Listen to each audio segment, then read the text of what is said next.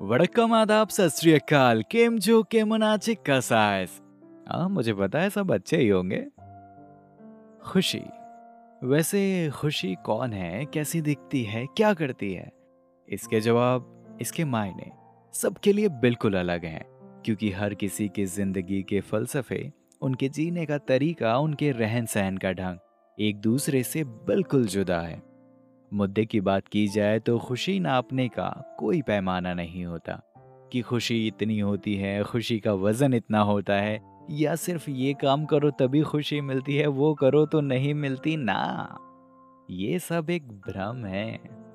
देखिए, ना तो मैं यहाँ खुशी का कोई प्रमोशन करने आया हूँ, और ना ही ये खुशी की तरह से कोई स्पॉन्सर्ड पॉडकास्ट है, और ना ही आज आपको खुशी की कोई परिभाषा बताने आया हूँ।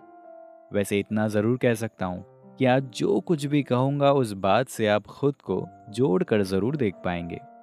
जैसा कि मैंने कहा कि खुशी आप सबके लिए अलग अलग होती है। इसी बात से शुरू करते हैं।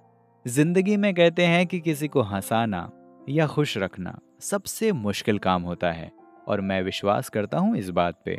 तभी तो आ जाता हूँ यहाँ अपनी पॉडकास्ट पे हर बार कुछ नई बातों के साथ ताकि आपके चेहरे पर एक प्यारी सी मुस्कान ला सकूँ। आपकी ज़िंदगी में उम्मीदों की वापसी करा सकूँ, कहीं कोई टूटा हो, हार चुका हो, उसे पूरी तरह तो नहीं, पर हाँ अपनी दो बातों से उसे थोड़ी सी उम्मीद दिला सकूँ कि तुझमें दम अभी भी बाकी है, जज्बा तेरा सबसे बड़ा साथी है।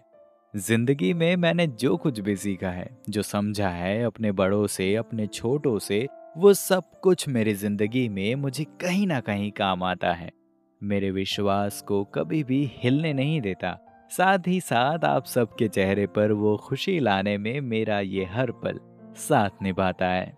मेरी एक राय अगर सब मानो तो एक बात कहता हूँ। ज़्यादा कुछ नहीं और ना ही किसी बाहर वाले की बात करूँगा, सिर्फ़ एक कोशिश करना कि अगर हो सके तो सिर्फ़ अपने सबसे करीबी इंसान, चाहे वो आपकी माँ हो, आपके पापा हो, बहन हो, भाई हो दादा दादी हो या आपके घर का कोई भी सदस्य या आपका दोस्त हर रोज सिर्फ़ इनके साथ एक काम करना है।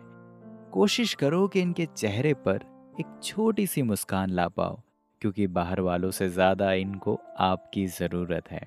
आपके साथ की ज़रूरत है तो खुशी जो है ना, वो सोशल मीडिया पे चिट चैट करने से ज़रूर मिलेगी। पर जो खुशी इनके साथ वक्त बिताने में मिलेगी उसका मोल शायद आपको अभी पता चलेगा पर कुछ सालों बाद और ज़्यादा अच्छे से पता चलेगा, क्योंकि सोशल मीडिया जो है, वो अनंत काल तक चलता रहेगा। पर ये वक्त आपका है और उनका है, जिस पे उनका पूरा हक है। और आशा करता हूँ कि मेरी ये राय आप ज़रूर अपनी ज़िंदगी में लाने की कोशिश करेंगे। और मैं तो हूँ ही आपका दोस्त, जब भी मन करे बात कर लेना, हर जगह मिल जाऊँगा। सेंटा क्लॉज तो नहीं हूँ पर खुशियाँ बांटने की जिद पे बैठा हूँ। और जब तक हूँ, तब तक ये काम जो है, चलता रहेगा। और वैसे भी जाते जाते हमेशा याद है ना कि हम क्या कहते हैं?